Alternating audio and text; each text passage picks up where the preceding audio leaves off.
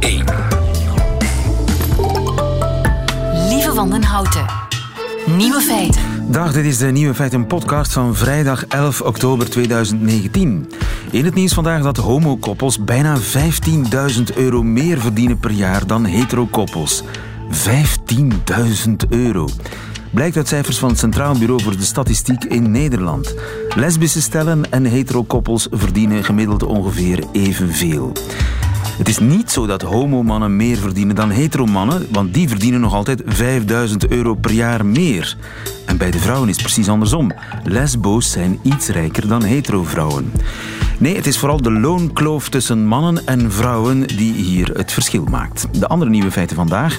De Nobelprijs voor de Vrede is uitgereikt aan de premier van Ethiopië, Abiy Ahmed heet hij. Op de bierfeesten van München zijn honderden mensen hun rijbewijs kwijtgespeeld omdat ze dronken rondreden op een elektrische step. Donald Trump verliest stilaan de steun ook van de rechtse pers in Amerika. En Poolse vrouwen vinden klimaatopwarming de belangrijkste politieke kwestie. Poolse mannen de opkomende LGBT-beweging. De nieuwe feiten van Jovan Castiel hoort u in haar middagjournaal. Veel plezier. Nieuwe feiten. Ruim een uur geleden is de Nobelprijs voor de Vrede uitgereikt aan Abiy Ahmed. Deze Abiy Ahmed. Our reform is deeply rooted in the philosophy of Madama, an Amharic word for coming together or synergy. Ethiopia is indeed undergoing a period of political and economic renaissance. Ja, de premier van Ethiopië, Abiy Ahmed, heeft, uh, en niet Greta Thunberg dus, heeft de Nobelprijs voor de Vrede gewonnen. Stijn Verkruijsen, goedemiddag. Goedemiddag. Jij was een paar maanden geleden nog in Ethiopië hè, om te gaan kijken hoe die Abiy Ahmed het land aan het transformeren is. Dus voor jou kwam deze prijs misschien wel niet als een verrassing. Nee, absoluut niet. Uh, het land is gigantisch veranderd. Ethiopië nu is een heel ander land dan het Ethiopië van pakweg drie jaar eh, geleden. En jij kunt vergelijken, je bent ervoor en erna geweest. Juist, ja, ja, ja, ja. Geef eens een paar voorbeelden. Wel, um, heeft de economie geliberaliseerd. Dat wil zeggen, buitenlandse bedrijven kunnen nu in een heel aantal um, uh, gebieden gaan investeren in uh, Ethiopië. Dat was voordien niet mogelijk. De politiek was enorm repressief en zeer controlerend. Noem het gerust een dictatuur. Dat heeft hij uh, compleet omgegooid. Toen hij aan de macht kwam, enkele maanden later, heeft hij duizenden opposanten bevrijd die soms al tientallen jaren in de gevangenis zaten. Opposanten konden terug naar huis komen, die in ballingschap waren in het buitenland. Protesten werden weer toegelaten, websites, televisiestations, media die verboden werden, die heeft hij allemaal weer uh, toegelaten, waardoor er dus een enorme openheid was uh, plots in Ethiopië. De jongeren die werden helemaal gek van hem. Men sprak en spreekt nog altijd van Abimania, omdat ze, ja, uh, ze zien hem als een absolute held in het land. Hij, heeft dus, hij is dus op, op korte tijd heel um, populair geworden. Hij heeft zijn regering onmiddellijk omgegooid toen hij premier werd. En heeft gezorgd dat precies de helft mannen, precies de helft vrouwen zijn. En heeft die vrouwen ook belangrijke posities gegeven. Ja, Zowel een revolutie. Een revolutie. In Afrikaanse termen. Absoluut. Hij heeft absoluut voor een revolutie gezorgd in uh, Ethiopië. Ja, zeker weten. En dan die oorlog met Eritrea. Hè? Dat leek twintig jaar lang een onoplosbaar probleem. Tienduizenden doden zijn daarbij gevallen. En hij is naar uh, Eritrea geweest. Dat was op zich al een uh, opmerkelijke zet. Um, begaf zich eigenlijk in het hol van de leeuw, zou je kunnen zeggen. En heeft daar op een paar dagen tijd vrede gesloten met Afwerki, uh, de president van uh, Eritrea. Op een paar 20, dagen tijd? Op een paar dagen tijd hebben ze dat beklonken. Hij heeft een belangrijke toegeving gedaan en een stuk uh, grensgebied teruggegeven of gegeven aan Eritrea. De grens terug opengezet. Dus de grens is open tussen Eritrea en Ethiopië na zoveel jaren. Mensen die uit Eritrea nu willen wegvluchten, die hebben het een stuk gemakkelijker dan dat uh, vroeger was. Maar is hij dan zo slim? Is hij zo charismatisch? Wat is zijn sterkte? Hij is ontzettend charismatisch. Je moet misschien wat meer weten over zijn achtergrond. Hij heeft uh, verschillende studies gedaan, hij heeft uh, gedoctoreerd over uh, conflictoplossing. Heeft een militaire achtergrond, sloot zich als tiener aan bij het verzet tegen de dictator Mengistu. Um, en hij heeft ook een moslimvader en christenmoeder, of omgekeerd, dat ben ik nu helemaal niet, niet helemaal zeker, maar een gemengd huwelijk ja, alleszins. En dat helpt. Wat, wat in Ethiopië toch ook wel belangrijk is, inderdaad. Hij, hij is eigenlijk altijd een bemiddelaar geweest en is nu de jongste, uh, het jongste staatshoofd van Afrika, 43 jaar. En heeft zich ah, ja, niet alleen in uh, Eritrea, maar is ook gaan bemiddelen in Soudaan bijvoorbeeld, waar voor de zomer nog een hele grote crisis was. Die heeft hij mee helpen oplossen. Ja, dus zijn rol beperkt zich niet langer tot Ethiopië alleen. Er is in Afrika nog heel veel werk te doen. Ik denk maar bijvoorbeeld aan Congo. Zal deze prijs hem helpen om, laten we zeggen, zijn grenzen te overstijgen? Dat denk ik wel. En ik denk dat deze prijs ook een inspiratie is voor um, vele pro-democratie-bewegingen uh, in Afrika. Ook in Congo bijvoorbeeld. Ik denk dat hij veel Afrikaanse leiders um, heeft geïnspireerd en nog elke dag inspireert. Als je ziet wat hij klaarspeelt op, uh, op zo'n korte tijd, um, dat ja, zorgt dat, we, dat, dat lokt bewondering uit uh, in Afrika. Hij is niet alleen in Ethiopië, maar in, in heel Afrika een grote ster. Maar er zijn natuurlijk ook um, uh, kanttekeningen te plaatsen. Door die uh, plotse openheid heeft hij... Uh, Ethiopië is een, een etnisch verdeeld land, is een etnisch zeer ingewikkeld land, um, waar lang etnische spanningen zijn geweest en nog altijd zijn. En de controle door de overheid heeft er al die jaren voor gezorgd dat er eigenlijk een deksel op een stoomketel zat. En toen Abiy aan de macht kwam, heeft hij die, dat deksel eigenlijk gelicht. En uh, wat we nu zien is eigenlijk een, uh, ja, het opborrelen van heel veel van die, of het, het, het, het stoom die, die daaruit komt. En we zien dus zal zijn charisma meer, wel nog wel kunnen gebruiken. Ja, want we zien nu meer etnisch geweld dan voor uh, zijn komst. Er zijn bijvoorbeeld in het binnenland 2,5 miljoen mensen op de vlucht voor etnisch geweld. er zijn um, presidenten van regio's um, vermoord, stafchef van het leger. Um, dat moet hij nu zien op te lossen. En ik denk dat die Nobelprijs hem wel zal helpen daarin, zodanig dat hij ook steun krijgt en vindt in zijn eigen partij. Ja. Want daar zijn natuurlijk ook opposanten die vinden dat hij zijn revolutie, zijn hervormingen veel te snel doorvoert. Ja, ik denk dat we hem in de wedstrijd ook kunnen gebruiken, maar hij zal het wel te druk hebben in Afrika. Abiy Ahmed, de Nobelprijswinnaar voor de vrede dit jaar. Dankjewel, Stijn Verkruijsen. Graag gedaan. Goedemiddag. Radio 1.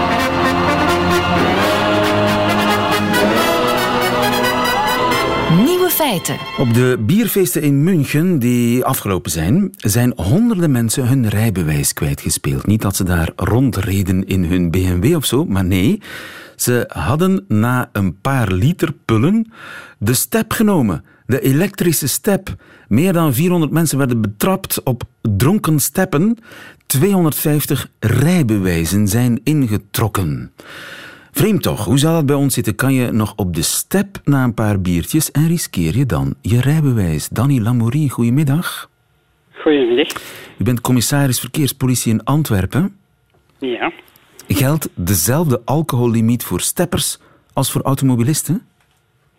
Ja, inderdaad. Van het moment dat je op een uh, elektrische step je voortbeweegt, uh, word je voor de wegcode bezien als een bestuurder. En val je dus ook onder de wetgeving over uh, het gebruik van alcohol uh, bij voertuigen. En dus dezelfde limiet geldt als ik bijvoorbeeld op een alcoholcontrole zou botsen, dan ja. moet ik ook blazen. Ja, dan, zal, dan kan het zijn dat je inderdaad onderworpen kan worden aan een alcoholtest. Met daaruit de nodige gevolgen als je te veel gedronken hebt. Ja, desnoods kan ik mijn rijbewijs kwijtspelen. Dat zou kunnen als uw uh, limiet veel te hoog ligt dan, uh, dan zou het inderdaad kunnen dat je gevraagd wordt om je rijbewijs uh, af te geven. Zeg maar, ik ben natuurlijk slim. Hè? Ik zie die alcoholcontrole van in de verte. Ik stap af en ik stap gewoon rustig met mijn step, zo stabiel mogelijk, de alcoholcontrole voorbij. Zal dat pakken? Uh, ja, als je uh, voor ons voorbij komt en je, hebt het, uh, en je hebt de elektrische stip aan de hand, dan ben je voor ons een voetganger. Tenzij we natuurlijk al op voorhand hadden kunnen opmerken dat je met het voertuig aan het rijden bent geweest. Dan kan je natuurlijk uiteraard wel nog onderworpen worden aan een alcoholcontrole. En bij de fiets is dat eigenlijk precies hetzelfde? Bij de fiets is dat inderdaad juist hetzelfde. Dus als ik de fiets aan de hand hou, dan is er niets aan de hand, dan ben ik safe. Tenzij ik natuurlijk heel erg dronken ben, want ja, om, hoe heet het, openbare dronkenschap, dat, uh, dat is dan weer iets anders, hè?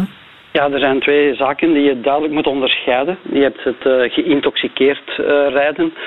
Dat betekent dat je uh, te veel gedronken hebt en dat je dus je alcohollimiet, die getest wordt met een ademtesttoestel, ben je geïntoxiceerd en niet dronken? Geïntoxiceerd en niet dronken, nee.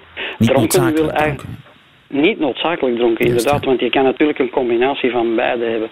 Dronken wil eigenlijk zeggen dat er uiterlijke kenmerken zijn uh, waaraan we kunnen zien als politie dat je wel een beetje over je theewater bent. Ja. Ik denk dan bijvoorbeeld aan een waggelende gang. Uh, sommige mensen hebben spijtig genoeg dan wat braaksel op hun kleren hangen. Uh, ze weten niet goed waar ze zich bevinden, zijn wat gedesoriënteerd. Dus dat zijn echt visuele kenmerken die we onderscheiden. Daar gaan we geen test voor moeten afleggen. Maar als iemand, ja, een gewoontedrinker bijvoorbeeld, die dagelijks uh, de nodige pintjes heeft en dat, uh, ja, aan zijn fysiek kan je dat niet zien. Dat, uh, dat kunnen we dan wel testen met een alcoholtest uiteraard. Ja, maar, maar dan, hebben we, dan hebben we het over voetgangers en voor voetgangers geldt een totaal... Voetgangers kunnen hun rijbewijs niet kwijtspelen natuurlijk.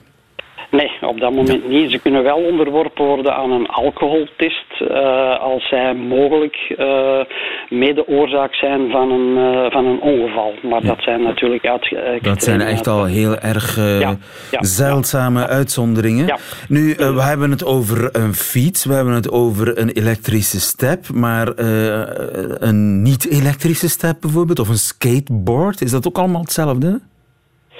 Uh, dat is, uh, zijn ook allemaal uiteraard bewegingstoestellen. Voortbewegingstoestellen, uh, ja, dat is de term. Ja. ja. dat is de term. Hè. Dus ehm, dat wordt enkel door middel van spierkracht voortbewogen. Hè. Dus, dus uiteraard niet met een uh, motor uitgerust. Maar ook hier geldt natuurlijk, uh, ben je aan het steppen, ja, dan ben je een bestuurder. Heb je hem gewoon aan de hand, ja, dan is het geen voertuig. Dat wordt voor de wetgeving ook niet beschouwd als het besturen van een voertuig. Ja. Commissaris, heeft u ooit een dronken fietser zijn rijbewijs afgepakt? Ja, dat is uh, helaas uh, al eens een paar keer gebeurd. Uh, ik herinner me nog twee fietsers op het fietspad die een alcoholcontrole passeerden. Ik heb die toen aangesproken. en aan de uiterlijke kenmerken was toch wel duidelijk dat die iets meer gedronken hadden dan misschien was toegestaan. We hebben die inderdaad dan een alcoholtest laten afnemen en die lagen desdanig hoog. Eentje had 0,90 geblazen. Dat zijn, en voor beide zijn toen de rijbewijzen onmiddellijk ingetrokken. En die hebben ze onmiddellijk in het dispositief mogen afgeven. En moet ze dan opnieuw examen doen of uh, is het zo een, een, weekje of twee weken rijbewijs kwijt? Ja, in principe is het zo dat uh, als politie uh, het rijbewijs intrekt omdat er een, een te hoge alcoholconcentratie in het bloed is vastgesteld door middel van die ademtest, dat het rijbewijs dan voor 15 dagen wordt ja. ingehouden. Dan wordt dat bij ons in Antwerpen op een centrale plaats bewaard voor 15 dagen. En dan na 15 dagen kan de eigenaar zijn rijbewijs terug ophalen. Dat is eigenlijk een, een beveiligingsmaatregel. Daarnaast heb je natuurlijk ook de intrekking van het rijbewijs of de inhouding van het rijbewijs als straf. Maar dat wordt uitgesproken door, door de rechter. Dat is een kwestie dus van iemand... rechter uiteraard. Ja, dat, is, uh, dat betekent dat iemand uh, inderdaad wat, uh, wat meer op zijn kerfstok heeft dan die ene keer misschien. En dat de politierechter het toch wel van oordeel is dat de straf dusdanig zwaar is dat als bij wijze van straf het rijbewijs voor x aantal dagen zal ingehouden worden. En dan wordt het bewaard op de griffie van de rechtbank en niet bij de politie. Inderdaad, commissaris Lamourie, dankjewel. Helder. Goedemiddag. Goedemiddag. Feiten. Politieke aardverschuiving in Amerika toch? Want uh, de conservatieve media keren zich nu tegen Donald Trump. Michiel Vos, goedemiddag. Goedemiddag, lieve. Hallo. Onze man in uh, New York, goedemorgen moet ik zeggen tegen jou natuurlijk. Uh, speelfiguur in deze kwestie is Matt Drudge, de man achter het Drudge Report. Dat is een belangrijk figuur, hè? Ik lees hem elke dag. Ja. En je bent niet de enige. Nee, ik ben niet de enige. Miljoenen. Uh, het is een beetje de graadmeter voor de rechtse media. Hij is degene die op zijn website heel simpel uh, een soort onaantrekkelijke website bijna, gewoon linkt naar allerlei rechtse, conservatieve artikelen, verspreid over de hele Amerikaanse en internationale media. Hij is en als een je, zeg maar, de solo-slim journalist. Hoe moet ik me dat voorstellen? Ja, nou ja hij, is een, ja, hij is een journalist. Hij is de grote man achter deze website. En die website linkt eigenlijk alleen maar naar andere sites en naar andere verhalen. Zelden is er eigen uh, reportages. Dat is, dat is heel zelden, zijn heel kort. Elk artikel eindigt dan met developing. Hè. Het, is nog in, het is nog gaande, dit verhaal. Dit wordt nog meer. Wordt het vervolgd. Is, uh, wordt vervolgd. Het is allemaal spannend. Het is een beetje salacious, noemen we het hier. Het is om op te likken allemaal. Hij gaat de controverse zeker niet uit de weg. Maar hij zet de toon binnen de rechtse media. Zeker. En heeft hij al een belangrijke rol gespeeld in het verleden, bijvoorbeeld in de Amerikaanse politiek? hij was de eerste die kwam met het Monica Lewinsky-verhaal. Dat er iets mis was met Monica Lewinsky. Dat daar meer zat dan alleen een uh, internship. Dat dat een affaire was tussen uh, toen president Clinton en diezelfde Monica Lewinsky. Dat was hij de eerste mee. En iedereen zag van ja, dat, dat, dat, was, dat, dat kan niet, dat kan niet. En toen bleek het natuurlijk allemaal waar te zijn. En dat werd een heel schandaal. En dat leidde tot, en nu zijn we natuurlijk terug bij anno nu een impeachment van president Bill Clinton in het Huis van Afgevaardigden. En in welke termen schrijft hij nu over Donald Trump?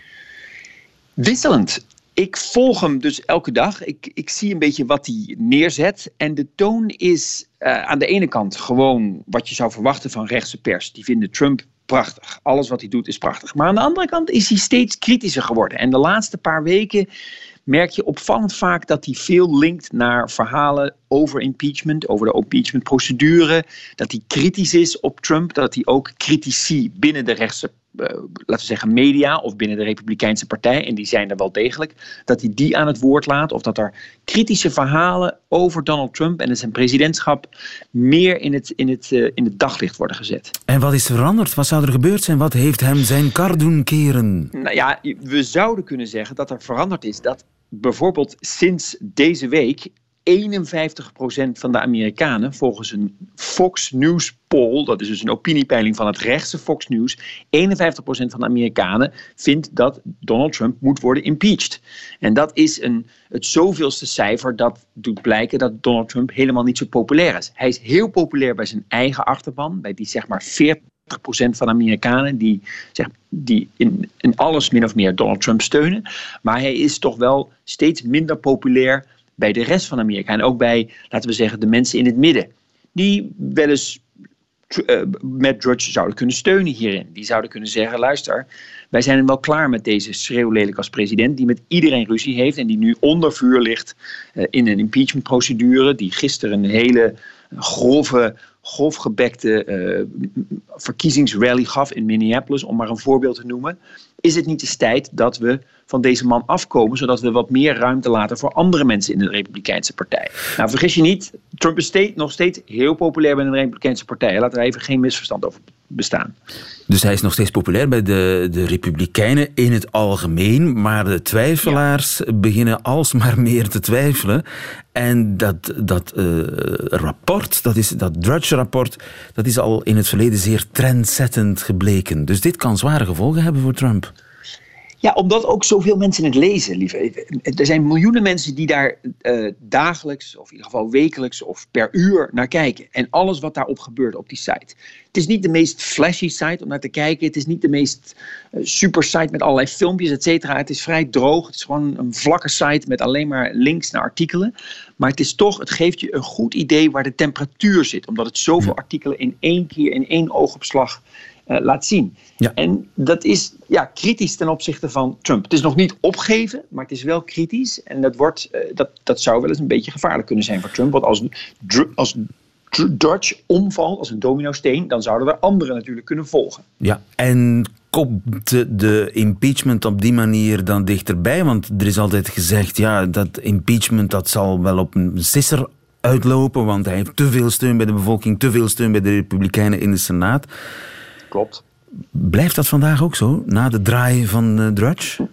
Nou, Republikeinse senatoren, om maar eens machtige mensen te noemen in het impeachment-verhaal, zouden wel eens uh, zich kunnen beseffen dat ze, dat ze onder Trump kunnen uitkomen. Omdat mensen als Drudge, de Drudge Report, uh, hem niet langer steunen. Dan geeft dat hun meer vrijheid om ook te zeggen: luister. Uh, de achterban steunt hem niet meer. Drudge Report steunt hem niet meer. De rechtse media steunt hem niet meer. Hè. Trump is ook een beetje een soort ruzie aan het zoeken met Fox News. Daar is hij ook niet blij over. Welke steunpilaren zijn er nog? Ik trek mijn handen van deze man af, nu die onder impeachmentonderzoek ligt. Zover zijn we nog lang niet. Nog lang niet. Uh, de steun, de Party of Lincoln, is nog steeds duidelijk de Party of Donald Trump. Maar er zijn wel scheuren in het, uh, in het harnas, in het, in het glitterende harnas van Donald Trump. Trump alsmaar meer in het nauw nu door de draai van Drudge. Dankjewel in New York voor ons. Michiel Vos, goedemiddag. Goedemiddag. Radio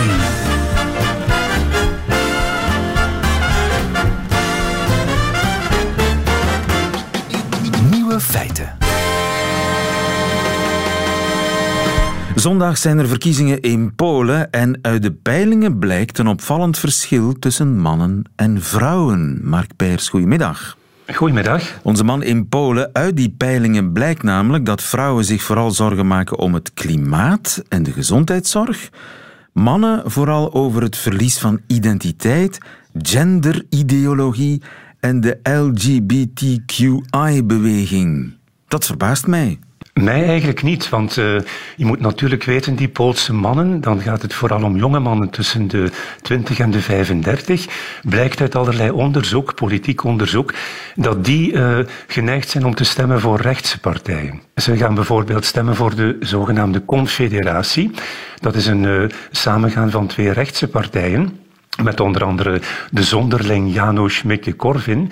Dat is iemand die zegt van vrouwen zijn minder intelligent dan mannen. Ja, dan hoef je niet te verbazen natuurlijk dat er weinig vrouwen geneigd zijn om op jou te stemmen. Hè? En is dat dan een coalitie die ter rechterzijde van de PIS, die nu aan de macht is, uh, zich situeert? Precies, precies. Die confederatie, dat is uh, ook de enige uh, groepering, zeg maar. Het gaat om twee partijtjes, die van uh, Corvin Mikke en dan de, een, een rechtse nationalistische partij. Dat zijn ook de enigen die pleiten voor een pol-exit. Dus die zitten echt wel helemaal in de extreemrechtse buitenbaan van de Poolse politiek. Ze willen uit de Europese Unie. Nu, dat genderideologie en LGBTQ-beweging zo bedreigend is voor die Poolse man, dat zegt toch iets over zijn ja, mannelijkheid, is die dan zo fragiel? Wel, dat zijn uh, ook meestal de mensen, hè, die mannen van 20 tot 35, die wonen in wat wordt genoemd Polska Powiatowa, kleinsteeds Polen. Je moet je dat voorstellen als stadjes van 20, 30, 40.000 inwoners, uh, nauwelijks cultureel aanbod, maar wel natuurlijk de televisie. De openbare omroep is een uh, soort journalistieke cheerleader van de regeringspartij en alles wat de rechterzijde zich bevindt. En ja, die, die jonge mannen die zien natuurlijk ook wel problemen met migratie. Die zien dat uh, moslimvluchtelingen moeilijk of niet geïntegreerd raken in West-Europa. Die zien betogingen, zelfs in eigen land, van homo's en lesbiennes voor ja, rechten, voor uh, dingen waarvan uh, die jonge mannen denken van dit is helemaal niet het Polen dat ik ken, want het Polen dat ik ken, dat ben ik met mijn, mijn stevige laarzen, mijn bomberjack, mijn kortgeschoren kop. En als ik een beetje ouder ben, laat ik daar een fikse snor onder groeien en ik ga elke week naar mijn voetbalclub Białystok kijken en wie van de tegenstand is, die ram ik in elkaar. En is in die streken dan zoveel kansarmoede dat er een zondebok gezocht moet worden? Wel ja, behalve die uh, verdeling waar jij het al over had, van, van gender, man-vrouw stemmen, die endt zich bovenop drie andere uh, ja, scheidslijnen in de Poolse samenleving. Dat is grootstad versus platteland. Uiteraard grootstad uh, meer liberaal of bij wijle zelfs een linkse burgemeester bleek ook uit de laatste lokale verkiezingen in oktober vorig jaar. Terwijl platteland, ja, dat is heel duidelijk het wingewest van recht en rechtvaardigheid of PIS, hè, de regeringspartij. Een tweede scheidslijn is arm en rijk. En die valt heel mooi samen met de derde scheidslijn Oost-West. Het westen van Polen, dat vroeger Duits gebied was en na de oorlog aan Polen is geschonken in ruil voor de gebieden die Polen verloor aan Oekraïne en Wit-Rusland. Het westen van, van het land is altijd veel ondernemender geweest, veel rijker. Terwijl het oosten, ja, dat is een wereld van verstilde, onverharde weggetjes, Mariakapelletjes met linten aan waar oude besjes in mei komen bidden, uh, landbouwbedrijven die het heel moeilijk hebben in de Europese Unie en haar grootschaligheid. Kortom, dat is het gebied van waaruit die 2 miljoen jongere Polen nu al naar het westen zijn verhuisd om daar te werken. Dat is eigenlijk een schok. Ja, het is inderdaad een schok. Die uh, komen uit ja, een heel rurale, een beetje, ja, wij zouden zeggen jaren 70 samenleving. Die zien in het Westen uh, de problemen met, met moslimvluchtelingen, multiculturalisme, rechten voor homo's en lesbiennes, ondergraven van de christelijke identiteit. Allemaal dingen die in Polen helemaal geen issue zijn. Dus zij denken van die Poolse identiteit die is anders en die wordt bedreigd vanuit het Westen. Dus moeten we die gaan verdedigen. Dus moeten we rechtsconservatief gaan stemmen. Ja, en stemmen vrouwen dan anders? Wel, wat betreft recht en rechtvaardigheid is het een beetje een dubbeltje op zijn kant. Maar uh, die rechterzijde, ja, daar gaan vrouwen nauwelijks voor stemmen, omdat dat natuurlijk ook een heel, uh, heel ja, conservatieve vrouwvisie is. Dat is het aloude uh, moeder-Madonna-complex dat daar heerst. Een vrouw is een moeder en is een heilige. Nu, die jonge vrouwen van Polen die eh, zijn, nu, horen bij de meest ondernemende van de hele Europese Unie, procentueel gezien. Die gaan ook vaak op reis, dus die zien dat het anders kan. En wat recht en rechtvaardigheid heeft gedaan, is de invoering van een hoog kindergeld, 125 euro per maand. Het zal ongetwijfeld een niet bedoeld effect zijn, maar als vrouwen zo slim zijn om dat kindergeld op hun rekening te laten plaatsen, en stel je woont in het oosten van Polen, je hebt vijf kinderen, dan heb je 750 euro. Nu, dat is een volledig nieuw maandloon en dat betekent een ticket richting onafhankelijkheid van je echtgenoot natuurlijk. Want stel dat je getrouwd bent met uh, een typische uh, voetbalhooligan, ik zeg maar iets, die meer interesse heeft in vodka en zijn vuist te laten spreken dan een be betrokken vader of echtgenoot te zijn. Als je geen geld hebt, raak je daar niet van weg. Maar met dat kindergeld kan je natuurlijk een eigen leven beginnen opbouwen en zo'n man verlaten. Dus daarom is die, die vrouwelijke stem voor recht en rechtvaardigheid, die bestaat ook wel, dankzij die gulle sociale politiek. Anderzijds zien vrouwen de voorbije jaren ja, een poging tot een strengere abortuswet, en die is al zo streng in Polen. Die zien dat uh, die, die vrouwen ook bij recht en rechtvaardigheid nog altijd die moeder-Madonna-rol krijgen. En die zijn dat beu aan het worden, die, die ja. kijken naar de wereld en die hebben een andere mening. Dus het zal eigenlijk van de vrouwen afhangen en de vrouwelijke stem en de vrouwelijke opkomst afhangen of recht en rechtvaardigheid, PIS, PIS, dat op dit moment aan de macht is, ook aan de macht zal kunnen blijven. En dat zal zonder enig probleem lukken. De, de opkomst wordt voorspeld op uh, meer dan 55 procent, want er is stemrecht, geen stemplicht. En meer dan 55 procent is erg veel naar Poolse normen. En die komt meestal ten goede aan PIS, aan recht en rechtvaardigheid. Dus uh, het ziet er nu naar uit, volgens de peilingen, dat recht en rechtvaardigheid de verkiezingen wint met de vingers in de neus. En net als nu in de, de Sejm, de Kamer, 460 zetels, een meerderheid haalt op haar eentje. En dat zou uniek zijn in de Poolse postcommunistische geschiedenis, dat een regeringspartij twee keer na elkaar zonder coalitiepartner kan regeren. En ja, vanaf maandag wordt Polen dan op weg gezet naar nog eens vier jaar gespierd nationalistisch, conservatief bewind, met die grote sociale accenten van dat kindergeld. Uh, vrouwen die bijvoorbeeld vier kinderen hebben grootgebracht, krijgen ook een extra pensioen. Bejaarden krijgen een dertiende en zelfs een veertiende maand en zo verder. Dus waar ze heel uh, conservatief is in ethische kwesties en cultuur, is recht en rechtvaardigheid bijna Scandinavisch gul waar het sociale accenten betreft. Ja, en dat is kennelijk een succesformule en dat liberale, vrijgevochten, grootstedelijke Polen, dat blijft te klein om daar iets aan te veranderen. Dat heb je perfect samengevat, lieve. Dankjewel, Mark Peers vanuit Polen. Goedemiddag. Graag gedaan. Daarmee heeft u alle nieuwe feiten gehad van 11 oktober 2019, behalve die in het leven van de West-Vlaamse Amerikaanse Jovan Castiel. Nieuwe feiten. Middagjournaal.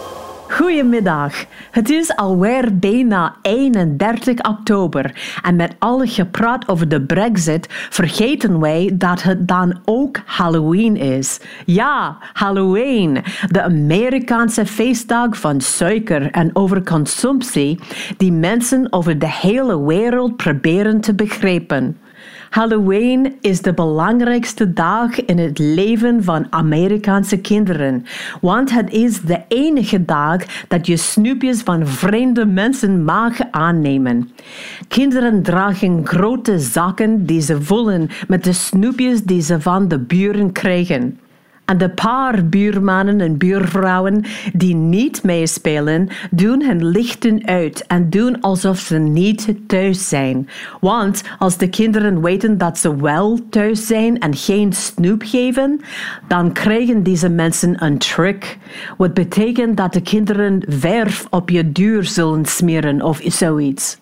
Ja, zeker. Een commerciële feestdag met suiker en geweld.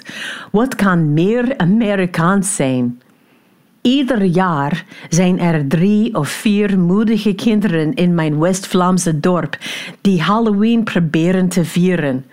Ze krijgen vreemde blikken van iedereen, behalve van de gekke Amerikaanse op de hoek en ze moeten de hele avond aan iedereen in het dorp hetzelfde uitleggen. Trick or treat! Excuseer? Je moet ons snoepjes geven. Snoepjes, waarom? Kunnen jullie niet gewoon naar de nachtwinkel gaan? Nee. Het is Halloween, een Amerikaanse feestdag waarop kinderen op deuren kloppen en trick-or-treat zeggen en iedereen snoepjes geeft aan de kinderen, zoals in de film. Ja, maar we zijn nu naar de Rode Duivels aan het kijken, dus dank u wel. Goedenavond. Dag. Dat is dus wat ik bedoel. Als niet iedereen meespeelt, dan werkt het niet. Het is een beetje gênant voor die kinderen. Ik denk dus dat het beste zal zijn om dit jaar onze lichten uit te doen en te doen alsof we niet thuis zijn. Happy Halloween!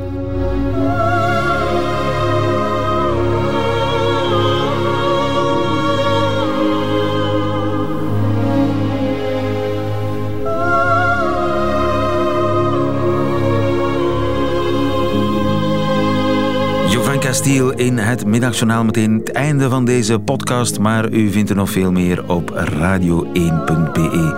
En de gebruikelijke podcastkanalen. Hoort u liever de volledige uitzending van Nieuwe Feiten met de muziek erbij? Dan kunt u uiteraard terecht op onze website en op onze app. Tot een volgende keer.